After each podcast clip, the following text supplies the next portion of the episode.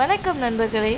இதுவரைக்கும் நான் உங்ககிட்ட மற்றவங்க எழுதுனது, நான் எழுதுனது எல்லாத்தையும் ஷேர் பண்ணேன். அதே மாதிரி நான் புக்ஸ் ரொம்ப படிப்பேன்னு சொன்னேன் இல்லையா? ஸோ நான் ஒரு புக்ஸ் படித்தேன் அமேசானில். அந்த புக்ஸ் ஃப்ரீயாக படிக்கலாம் நீங்களும். அந்த புக்கு நேம் என்னென்னா ennai உன்னுள் கண்டெடுத்தேன். நல்ல சூப்பர் புக்கு.